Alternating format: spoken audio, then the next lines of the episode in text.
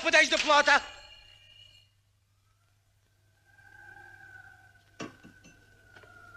A po co?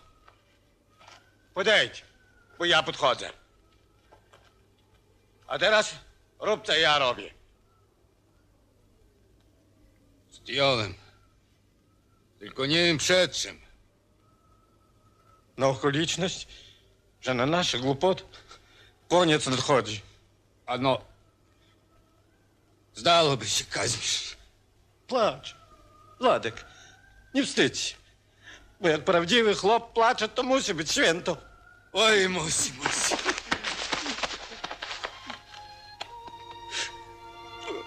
Widzisz? Dziś w dźwiękowej historii o mistrzu kultowych komedii Sylwestrze Chęcińskim. Najbardziej znany jest tryptyku Sami swoi, Nie ma mocnych i Kochaj albo rzuć.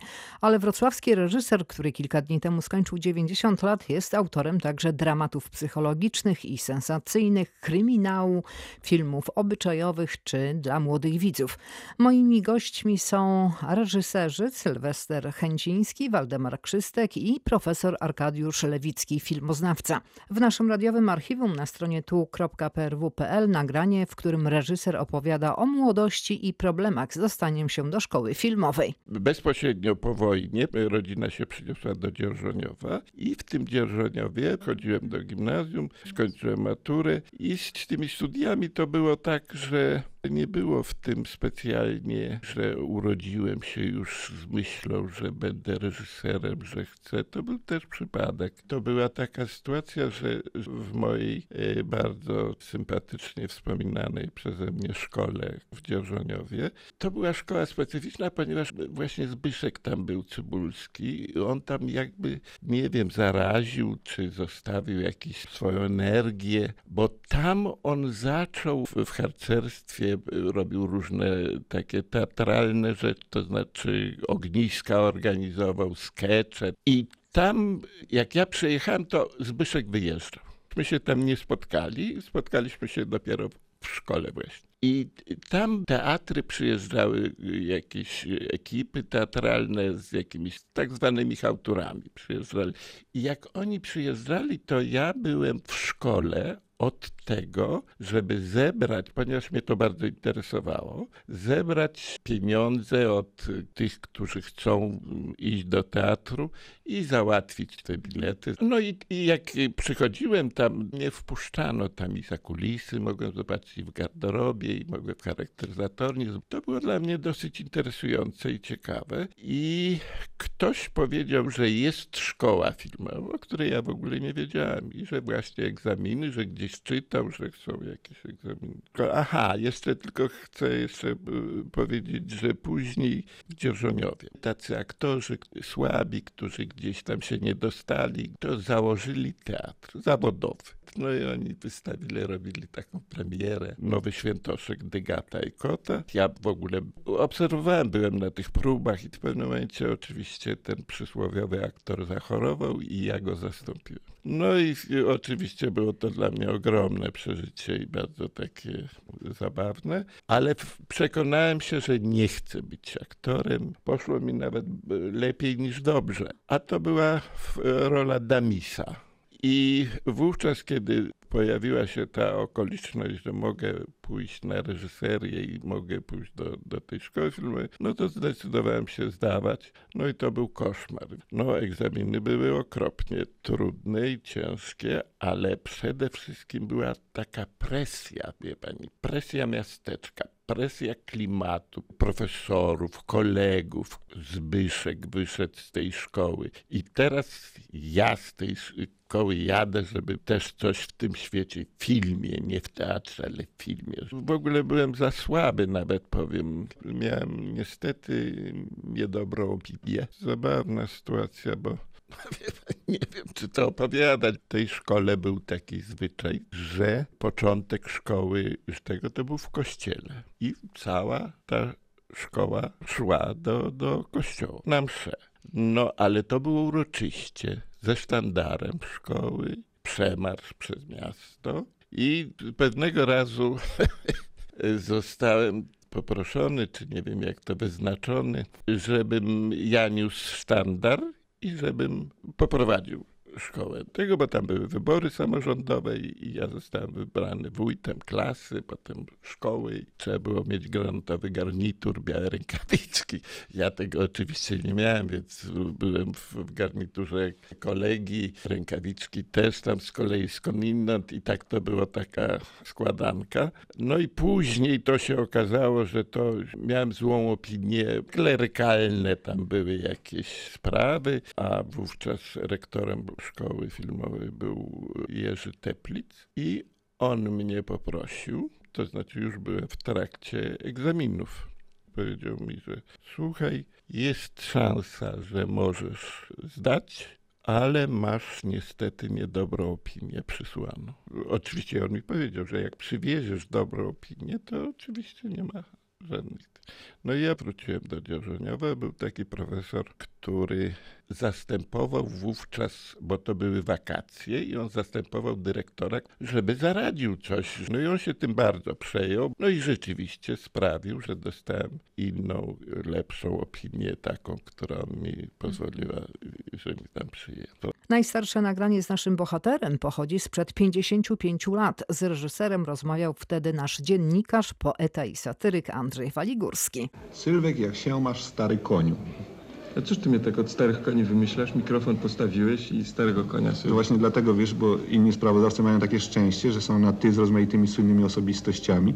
Ja dotychczas nie trafiłem na żadnego laureata, yy, z którym jestem po bruderszafcie. No i teraz trafiłem, prawda, na ciebie. I się więc sobie używam, tak. Yy, Podobno dostałeś nagrodę wrocławskiej prasy. No tak. Ty jesteś dziennikarz i satyryk i mówisz podobno dostałeś nagrodę wrocławskiej prasy. Właśnie Zamiast chciałem mnie tu- zapytać, za co ty właściwie dostałeś nagrodę wrocławskiej prasy? Więc y, no ja przynajmniej tą nagrodę rozumiem jako wyjątkowy, y, wyjątkowe zainteresowanie środowiska wrocławskiego y, środowiskiem filmowym. Wrocławia środowiskiem filmowym. Y, Bo rzeczywiście na przestrzeni tych kilku lat, od których, to znaczy tych kilkunastu lat, od których nagroda prasy jest przyznawana, już jestem drugim reżyserem filmowym, który tą nagrodę dostał. Pierwszym, przypominam, był Wojciech Has Has, tak. za Jak być kochaną. No ja dostałem tą nagrodę za Agnieszkę. Ten film był moim pierwszym filmem we Wrocławiu, to znaczy Tak. w, w drugim Żółtą filmem w ciżemkę ogóle. Tak. Nie we Wrocławiu. realizowałeś. Żółtą ciżemkę robiłem w Łodzi, natomiast Agnieszkę robiłem we Wrocławiu. No muszę powiedzieć, że moje doświadczenia e, z, wytwórnią wrocławską są szalenie e, jakieś sympatyczne. Najlepszy dowód, że i ten następny swój film, który mam zamiar realizować, film zresztą, który powstaje na podstawie książki Zbigniewa Kubikowskiego, Katastrofa, mam zamiar także realizować we Wrocławiu. Słuchaj, to teraz wrocławska wytwórnia będzie musiała chyba realizować tylko twoje filmy, jak tryśniesz pomysłami. No wiesz, obawiam się, że nie grozi jej to. Zgodnie z zapowiedzią katastrofa pojawiła się na ekranach kin w 1965 roku. Po jej premierze z Sylwestrem Chęcińskim rozmawiał Maksymilian Kubica. Rzecz dotyczy chyba jednego z y, centralnych problemów współczesności, problemu odpowiedzialności w stosunku do swoich obowiązków, jak i do swojego otoczenia. Dotyczy wreszcie takich pojęć jak, jak lojalność czy, czy solidarność. Środowisko techniczne jest raczej e, polem, a nie celem obserwacji. Jak długo pracował pan nad tym filmem? Ze scenariuszem około półtora roku. O czym myśli pan po katastrofie? Pracuję nad jednym tematem, ale jest on jeszcze, że tak powiem, w pieluszkach, więc wolałbym o tym nie, nie wspominać w tej chwili. Na radiowy plan prosimy czołowych odtwórców katastrofy. Kontrol. Bije się w piersi, prawda? Źle zabetonowałem przyczółki? Źle. A co, była wsypa? Nie było wsypy. Pan inżynier Roszak, drogi pan inżynier Roszak, pojechał do pana inżyniera, prawda? Gadu, gadu, pan inżynier podpisał i sza. Trzeba sobie pomagać, panowie. To ludzka rzecz. Ze swoimi się pracuje. Ale panie inżynierze, jednego też mi nikt nie powie, że ja nie jestem w porządku, proszę pana.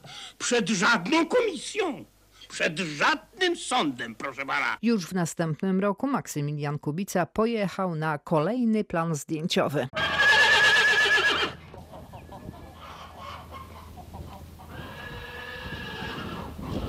Dziś z naszym mikrofonem zawitaliśmy do Dobrzykowic, małej podwrocławskiej wsi. Tym razem nie żniwa będą tematem naszego zainteresowania. To daj mnie bata. I ty tam mnie nie dziwacz, bo młócenia do czorta. Tu realizuje się kolejny film Sylwestra Chęcińskiego według scenariusza Andrzeja Mularczyka i Było Święto. Słuchaliśmy krótkiej scenki w wykonaniu Wacława Kowalskiego, który kreuje m.in. jedną z głównych ról. Zanim do mikrofonu poprosimy reżysera, kilka słów o scenerii. Jesteśmy na terenie dwóch małych gospodarstw. Dziedziniec przedzielony niskim płotem. Po trzech stronach placu zabudowania mieszkalne i gospodarcze. Na podwórzu drób, bydło, ogier. Ścianę popielatego domu obwieszono wiązankami cebuli i kukurydzy. Na dachu piękne bocianie gniazdo z autentycznymi bocianami. Na murze stodoły napisy trzy razy tak. A poza tym kamery, Jupitery, tor kamerowy. A teraz oddajmy głos Sylwestrowi Chęcińskiemu. Film traktuje właściwie o takiej nienawiści przyjaźni dwóch sąsiadów, którzy znają się już z czasów jeszcze przedwojennych, kiedy mieszkali za Bugiem i kiedy w ogóle sąsiadowali właśnie o miedzę. O tą miedzę były ciągłe spory, kłótnie, nierzadko kończyły się sądem. W tej chwili, kiedy przyjechali tu na ziemię zachodnie, oczywiście mieli nadzieję, każdy z osobna, że nareszcie jeden od drugiego się uwolni. Losy pokierowały inaczej, mieszkają tu na ziemiach zachodnich tak samo, sąsiadując z sobą o miedzę. Te kłótnie, które były tam za Bugiem, są tylko jakąś drobną namiastką rzeczy, którą oni tu prezentują. Ciągłe spory. Właśnie pan trafił na scenę, kiedy jeden z antagonistów i drugi oczywiście także już pojechał, wybierają się do sądu. Rzecz idzie o kota. Musimy mikrofonowi zastąpić oczy i powiedzieć, że pani Szymańska, grająca matkę pana Kowalskiego, przy odjeździe wręcza panu Kowalskiemu dwa granaty. Panie Serze, prosimy na plan. Plan gotowy. Wzywają pana do dalszej pracy. My jednak przed tym zapytamy, w jakim stadium znajduje się film, kiedy zobaczymy go na ekranie. No więc prawdopodobnie na ekrany kin film trafi dopiero gdzieś w lutym. Uwaga, prosimy o ciszę. Robimy zdjęcie. 407. Co, napiła się? Aha. Batę dawaj. I ty tam mnie nie dziwacz, bo młocki do czorta. No pojedziemy. A co wy? No, no. Sąd sądem, a sprawiedliwości musi być po naszej stronie. No dalej jedziemy. No. A dzieciaka pilnujcie!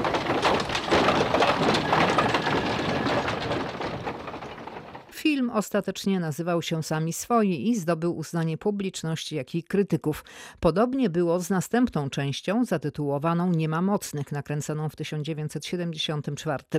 Rok później z reżyserem Sylwestrem Chęcińskim spotkała się Barbara Pietkiewicz. Ta rozmowa jest w naszym archiwum na stronie tu.prw.pl.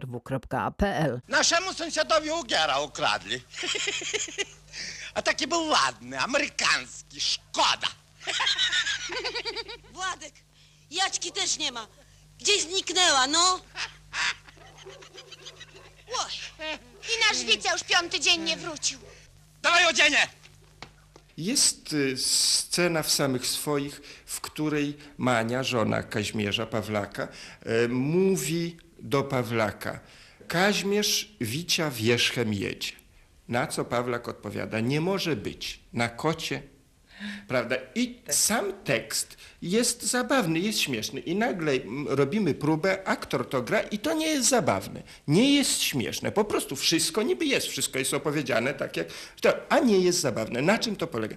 Na tym polega, że, że przecież że widać, że to jest na siłę robione, że to ma być śmieszne, że to takie... A, a to jest coś, czego ja nienawidzę. Przecież chłop dorosły, poważny, jakim jest Pawlak nie pomyśli, że Wicia, którego wysłał po kota do miasta, wraca na kocie, prawda, że jedzie na tym kocie. Przecież on tak serio nie może pomyśleć. I tutaj dopiero zaczyna się analiza, że zaczęliśmy szukać, dlaczego to jest y, tego, bo- Niezabawne. niezabawne. Tak. Dlaczego? I dopiero później zrozumiałem, że, że trzeba temu Pawlakowi dać coś do roboty. On nie może stać. On musi coś, e, w tym wypadku daj Być mu zajęty worek. i powiedzieć Być zajęty. Tak. I on musi, ponieważ jego temperament, jego on jest w środku tego, co robi. W środku tego, więc on czyści ten, mm, ten worek, czyści, czyści, czyści. Tu nagle z boku gdzieś słyszy głos. Słyszy głos, nie wie jeszcze czyj, mani czy nie mani, ale mówi, oj patrzaj, Kazimierz Wicia wierzchem jedzie. I on machinalnie, jeszcze będąc w tym czyszczeniu tych workiem, mówi, nie może być, na kocie. I w momencie, kiedy to powiedział, już zobaczył, że on jedzie na Ogierze, na wspaniałym, cudownym koniu, który będzie własnością Kargula jedzie. I już ta wściekłość, już tego, już mu nie pozwala kwitować tej bzdury, którą tam powiedział. Już te, jednym słowem, prawda psychologiczna postaci, motywacja. I dopiero ten, wtedy i został dopiero uzyskany wtedy został uzyskany efekt. No ale wie pani, e, nie wiem jakim weryfikacjom byśmy poddali tekst i sytuację i tego, jak nie będzie tego tekstu, tego zaczynu,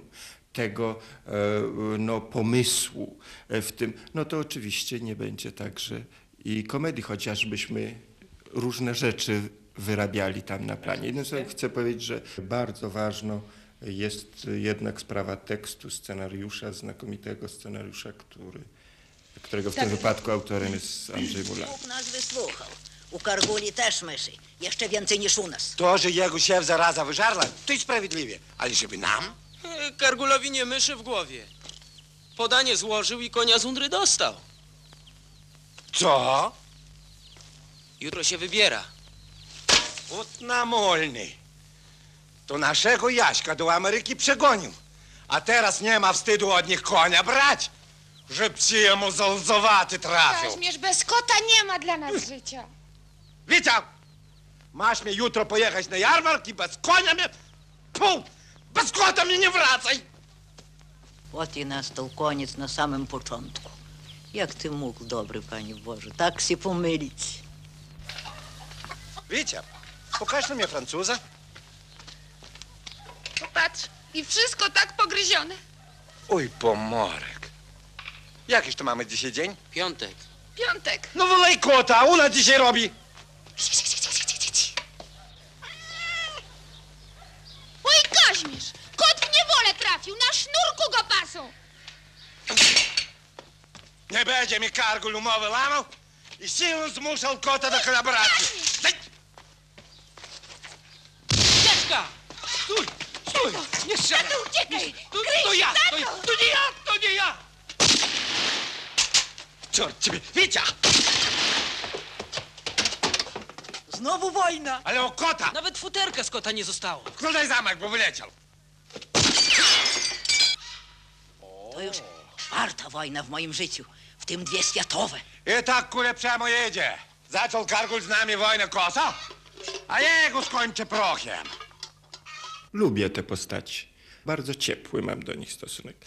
Tym bardziej, że wydaje mi się, że mm, oni są tutaj bardzo trafieni, bardzo oni są pełni inwencji. Myślę w tej chwili o Kowalskim i myślę w tej chwili o, o Hańczy.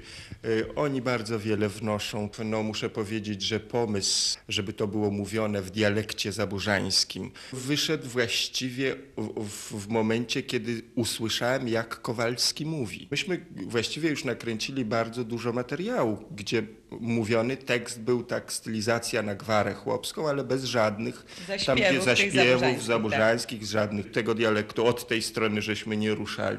I jak usłyszałem, jak on mówi, dopiero wtedy zdecydowałem się, żeby cały film, żeby oni mówili z tym zaśpiewem, właśnie z tą melodyką, żeby to był jeden z kilku tych dialektów zaburzańskich. Z Jest tym, to że- na pewno wzbogacający Tak, i to- komediowość filmu. tak, i to wyszło w trakcie, właśnie to wyszło w trakcie realizacji i ja to wziąłem właściwie od Kowalskiego.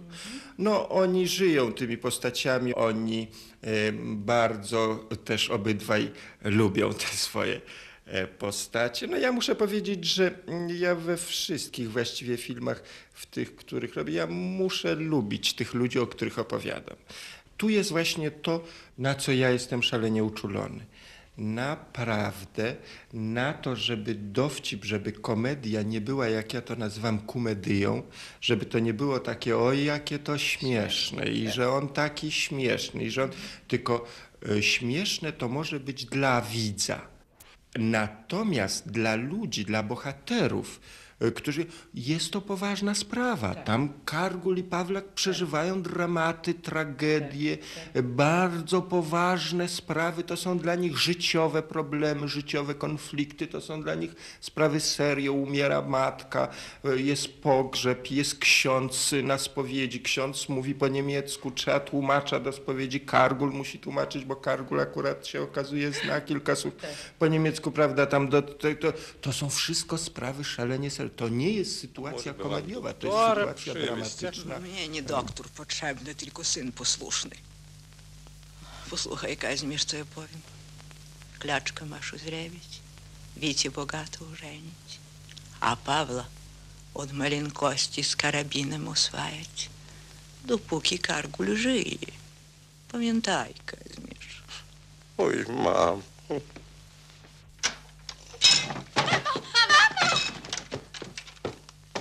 Ty się nie boj. Kargul, na moje matki koniec przyszedł. Na każdego z nas przyjdzie.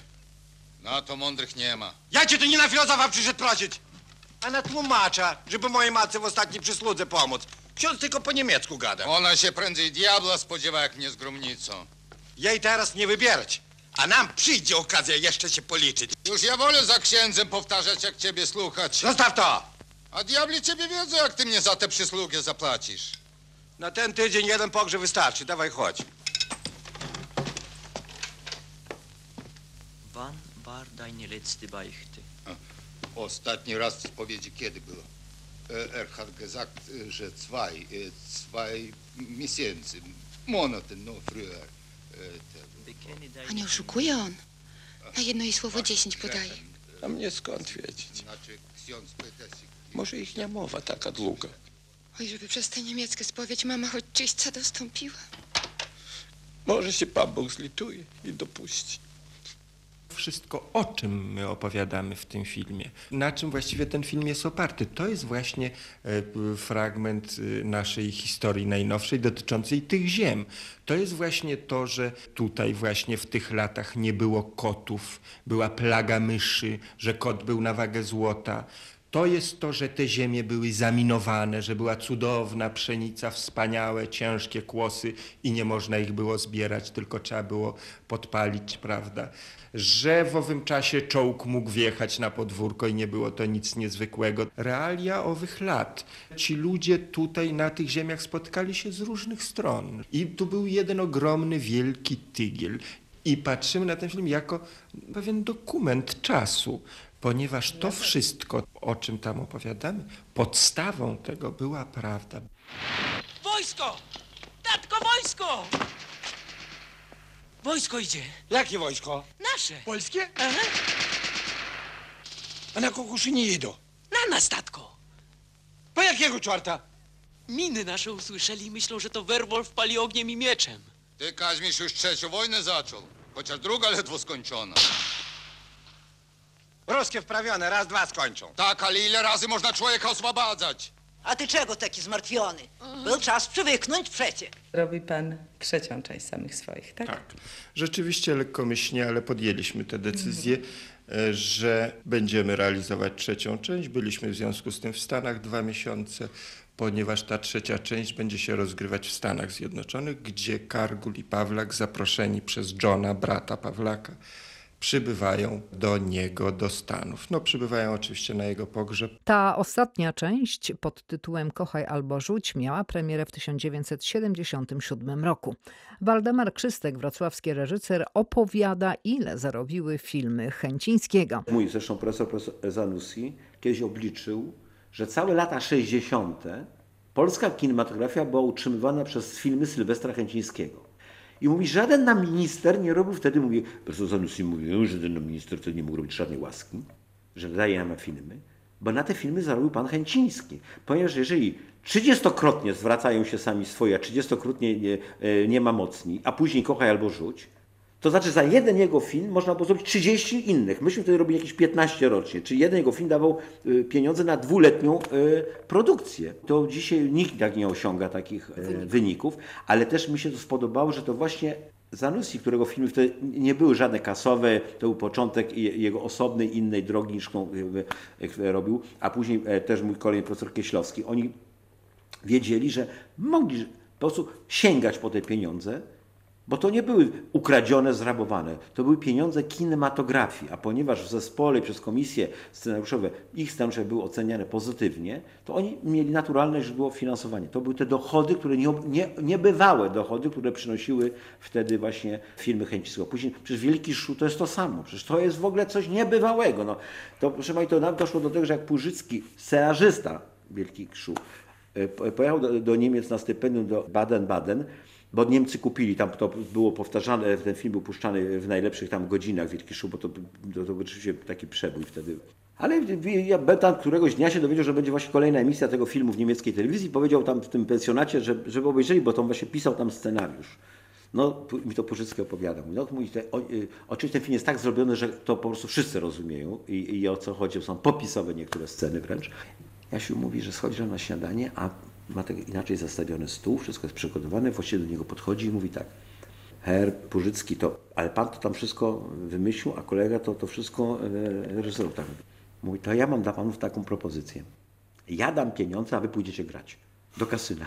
I dzielimy się 50-50. Bo on wierzył, że oni to wszystko umieją, mają to wszystko w głowie i oni tak zrobią, że wygrają. I to jest dla niego źródło dochodu. Więc ja Chryste Panie, jeden z, jedna, to jest jeden z przykładów, jak kino pokonuje życie. Przecież ten facet pewnie później, jak się op- opamiętał, powiedział, matko, przecież to jest film, to wymyślili, to wszystko było, ileś prób, duble, wszystko. Ale tak przemówił ten film do niego, no, żeby dać gotowe swoje pieniądze Purzyckiemu, żeby ten inwestował w kasynie. A proszę powiedzieć, który film najbardziej pan ceni? Proszę pani, ja na sami swoi to byłem po prostu ileś razy. Nasza ulica się składała, żeby iść tam kolejny raz i już dostaliśmy dialogi na pamięć. Ale odpowiem pani inaczej. Jest kampania pana Wałęsy, chodzi o reelekcję. Ja dzwonię, zmieniam głos, chusteczkę założyłem na telefon, mówię, dzień dobry, życzy pan Sylwester Chęciński? Sylwester Chęciński mówi, tak, tak, oczywiście ja. Mieczysław Wachowski. Dzwonię do pana w imieniu pana prezydenta Wałęsy. Słyszę przez słuchawkę, jak Sylwek cały zasztywniał, bo Sylwek nie znosi polityków, on nie znosi tego życia, tej celebry. Matko, to jest dla niego coś tak, to jest cyrk, a on nigdy cyrku nie lubił. Mieczysław Wachowski jest taki dla niego już znakiem, że coś groźnego się będzie działo. Ja, jako Mieczysław Wachowski, mówię tak, no i panie Sylwestrze, mamy dla pana taki pomysł, żeby e, pan był szefem e, kampanii e, wyborczej tego komitetu, zrobił nam reklamę. Wie pan, mamy dwa hasła i dlatego do pana się zwracamy. Sami swoi, nie ma mocnych. I pod tymi hasłami mam zamiar wygrać te wybory. No to mi miło, że Państwo po, o, o moich tych dwóch filmach tak pomyśleli i tak je wykorzystują. No rzeczywiście. Ale wie Pan, Panie Mieczysławie, ja już nie jestem w takim, wie Pan, dobrej formie ostatnio, bo to w wie, wiek już nie, nie taki, żebym, wie, a to pewnie jest ogrom pracy, taka kampania wyborcza, a widzę, że się wie, no bo jak nie chcę być niegrzeczny, bo on jest taki delikatny, jak mu powiedziała, nie chcę mi się, nie będę, to, to, chcę to delikatnie obejść, jakoś odmówić. Mówi, ale jest taki, wie pan, we Wrocławiu reżyser, młody, o to świetnie zrobi Waldemar Czystek. Ja chusteczkę zdejmuję. A śmiech chcesz wrobić. Ty przyjacielu mój, mój. On mówi, Jezu, zabijecie! Mówi, ja w to uwierzyłem, zabijam, myślałem, że mnie za na serce umrę, co mi zrobiłeś? Przy telefonie teraz profesor Arkadiusz Lewicki z Instytutu Dziennikarstwa i Komunikacji Społecznej Uniwersytetu Wrocławskiego, filmoznawca i medioznawca. Jak pan ocenia twórczość Sylwestra Chęcińskiego? Tę twórczość Chęcińskiego należałoby chyba traktować jako pewną całość.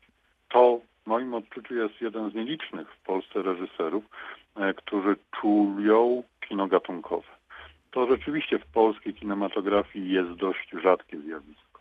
O ile mamy wybitnych twórców, wybitnych artystów, wybitnych reżyserów, którzy potrafią swoje własne wizje autorskie e, odwzorować na ekranie, o tyle sprawnych opowiadaczy, przy czym ten opowiadacz nie jest w moim odczuciu żadnym, żadną inwektywą, wprost przeciwnie, e, jest w moim mniemaniu bardzo pozytywnym określeniem.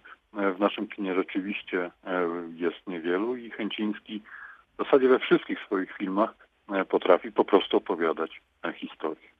A czy jest taki ulubiony pana film?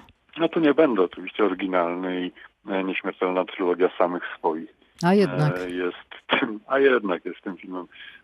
To są te filmy, które oczywiście jak wszyscy znam na pewno najlepiej. Choć gdybym miał wskazywać coś bardziej oryginalnego, to może wskazałbym na kryminał z 69 roku, tylko umarły odpowie, e, ponieważ to rzeczywiście film, który w pierwszym przynajmniej momencie e, z twórczością e, Chęcińskiego się może nie kojarzy aż tak bardzo. Natomiast to rzeczywiście bardzo e, ciekawy film e, o świetnie poprowadzonej e, intrydze. E, jedno z nielicznych takich nawiązań do e, kina noir e, w polskiej kinematografii. E, ze świetną rolą Ryszarda Filipskiego, rzeczywiście jeden z największych chyba twardzieli w polskim kinie e, lat 60., a, a właśnie e, w filmie Tylko umarły odpowie rzeczywiście rola, w której jak zresztą Kęciński w jednym z wywiadów wspominał, nie udało mu się jedno, nie udało mu się namówić Filipskiego do tego, by choć raz na ekranie się uśmiechnął. Nasi dziennikarze byli na planie tego kryminału, który był kręcony w 1969 roku. We wrocławskiej wytwórni filmowej kręci się nowy film według scenariusza Andrzeja Wydrzyńskiego pod roboczym tytułem Tylko umarły odpowie. Reżyseruje Sylwester Chęciński.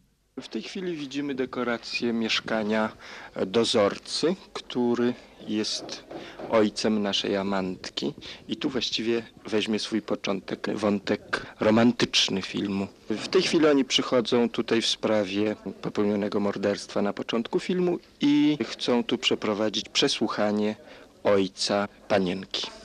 Wspomniał Pan o amantce. Dotychczas informowaliśmy radiosłuchaczy, że główną rolę męską kreuje Pan Ryszard Filipski, natomiast były kłopoty z obsadą kobiecą. Kłopoty już ustały. Zdecydowaliśmy się na Ewę Wiśniewską z Warszawy. Chciałbym powiedzieć, że dużo ról jest obsadzonych przez aktorów wrocławskich. Witolda Pyrkosza, Ryszarda Kotysa, Eliasza Kuziemskiego. To są role takie poważniejsze w tym filmie. Poza tym mnóstwo ról epizodycznych. Akcja filmu rozgrywa się niewątpliwie nie, nie tylko we wnętrzu mieszkań, a więc kiedy zdjęcia plenerowe i co będzie kręcone w plenerach.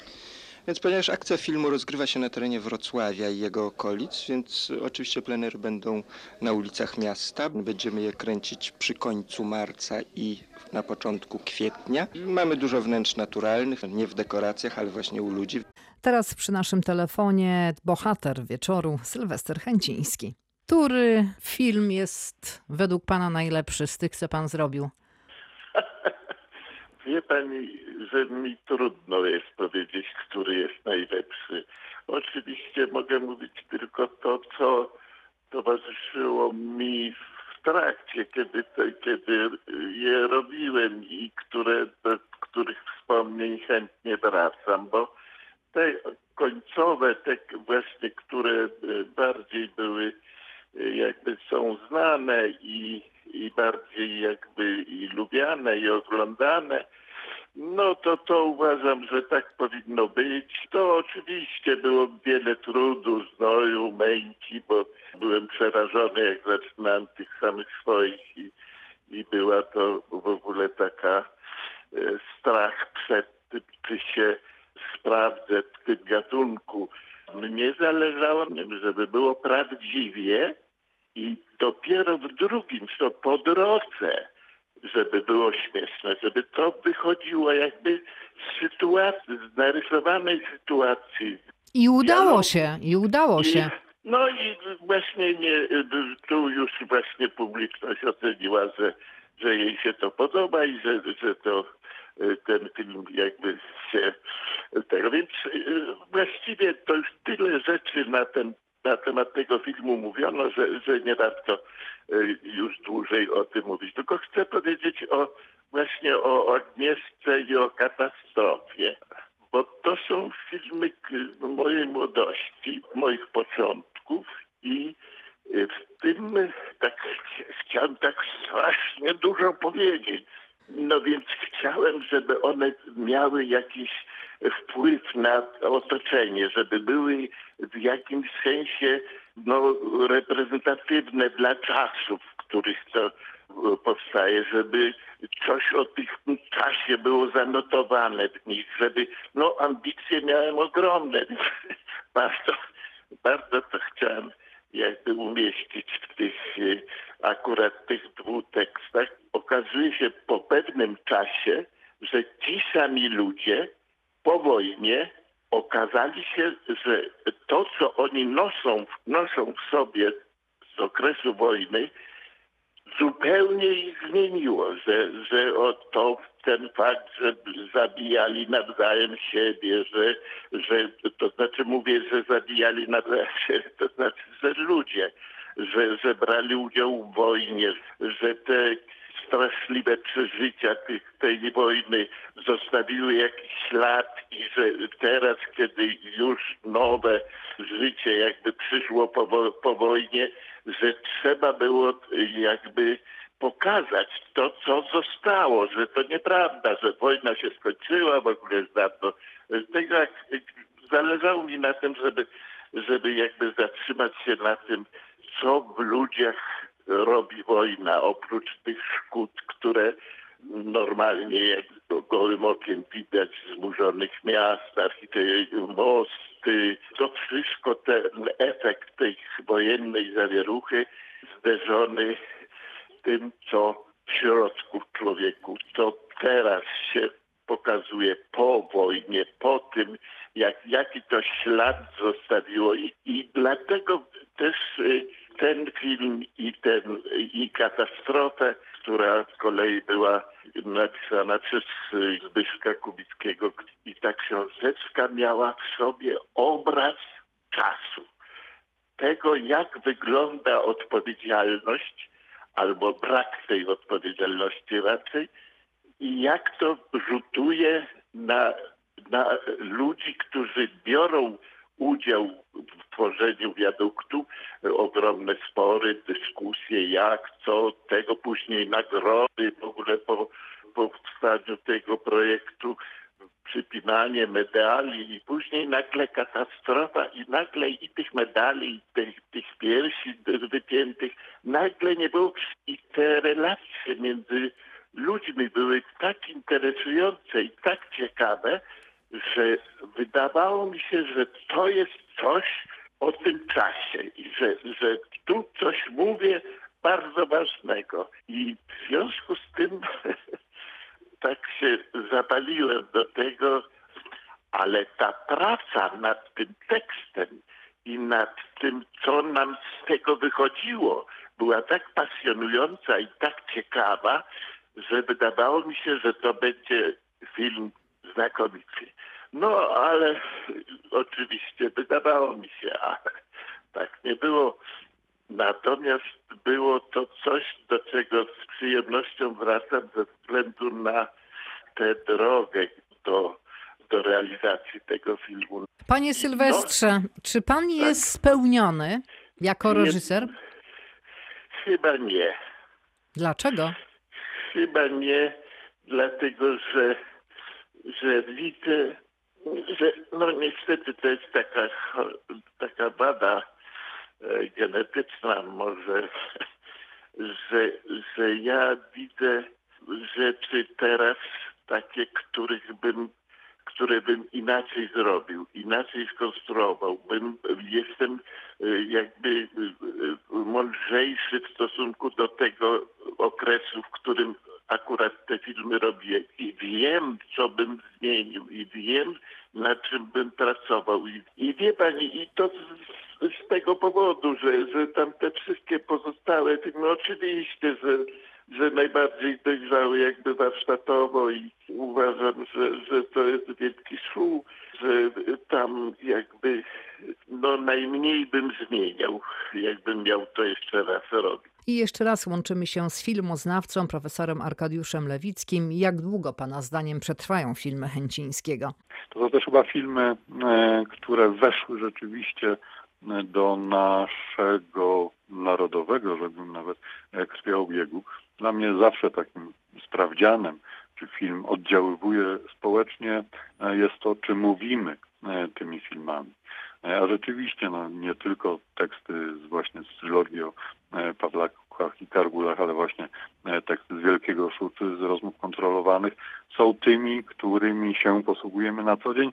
Nie zawsze zapewne, zwłaszcza młodsze pokolenie ma pełną świadomość że to cytaty z tych filmów, ale to są właśnie te świadectwa funkcjonowania filmu w obiegu kulturowym. Bo tak naprawdę komedia jest jednym z najtrudniejszych gatunków filmowych. Umiejętność rozśmieszania, utrzymanie balansu pomiędzy no właśnie śmiechem a powagą, sprawienie, żeby postaci były sympatyczne, a nie karykaturalne, to naprawdę jest bardzo trudna sztuka, która tak naprawdę udaje się nielicznym i rzeczywiście Chęciński w tym komediowym uniwersum stanowi jeden z chlubnych wyjątków. Tak naprawdę reżyserów, którzy czuliby komedię równie dobrze jak Chęciński, naprawdę na palcach jednej ręki można by wymienić. Na pewno komedię Juliusza Machulskiego, który także świetnie czuje chyba kontakt z widownią, jest właśnie też jednym z tych nielicznych w moim odczuciu reżyserów, którzy świetnie czują się w filmie gatunkowym, więc Wabanki, czy, czy Sex Misja, czy Kingside są niewątpliwie także komedie, które tym komediowym uniwersum świetnie się sprawdzają. A jak długo mogą przetrwać filmy Chęcińskiego? A myślę, że sami swoi będą nieśmiertelni. Tutaj niewątpliwie będziemy jeszcze długo, długo tekstami tego filmu, zwłaszcza że one weszły do naszego powszechnego języka, użycia. Tak, więc to na pewno. Podejrzewam, że Wielki Szum, może rozmowy kontrolowane, to myślę, że będą filmy, które jeszcze za wiele, wiele lat wciąż będą cieszyły się taką samą popularnością. Zresztą ta popularność towarzyszyła właśnie filmom Chęcińskiego praktycznie od samego początku. Co ciekawe, sami swoi wcale nie byli najchętniej oglądanym filmem w trylogii. Dużo większą widownię zbierały kontynuacje, więc jeżeli dzisiaj narzekamy, że kolejne części Harry'ego Pottera czy innych filmów zdobywają miliony widzów, no to warto pamiętać, że najchętniej oglądanym filmem z trylogii było Kochaj albo Rzuć, które zgromadziło ponad 9 milionów widzów tylko i wyłącznie w kinach, a przecież ten film przypominany jest nam przez wszystkie możliwe telewizje niemalże co kwartał. A samych swoich ile obejrzało? Niecałe 6,5 miliona, ile dobrze pamiętam. Nie ma mocnych, to było 8 milionów 695 tysięcy widzów kinowych. Trzecia część doczekała się nawet książki, bo Mularczyk wydał także amerykańskie przygody Kargula i Pawlaka w formie powieści. Pierwsza część także doczekała się książki Każdy żyje jak umie, bo Mularczyk także tę pierwszą część samych swoich zawarł powieści przez niego pisanej, więc trudno tutaj pewnie do końca sprawdzić, czy w historii prawdziwej rodziny Mularczyka oczywiście to były trzy palce, czy, czy może dwie dłonie, o które za daleko wjechał pług sąsiada. Natomiast niewątpliwie ten nastrój przybyszów na ziemię odzyskane jest tam świetnie uchwycony. No i tu rzeczywiście pewnie jakieś elementy biografii samego Sylwestra Chęcińskiego zostały ujęte, który także z rodziną do Dzierżoniowa po zakończeniu II wojny światowej trafił. Przyjaciel Chęcińskiego, Waldemar Krzystek, mówi, że świetnie wyreżyserował swoją dziewięćdziesiątkę. Przejrzałem go. Właśnie mówi pani 90 lat skończył. Pani sobie wyobraża, jak on sobie przygotował właśnie tę scenę, te urodziny. Ściągnął koronawirusa na świat. Wszyscy są poruszeni, a on bez tej maseczki w ogrodzie przyjmuje życzenia, pokłony.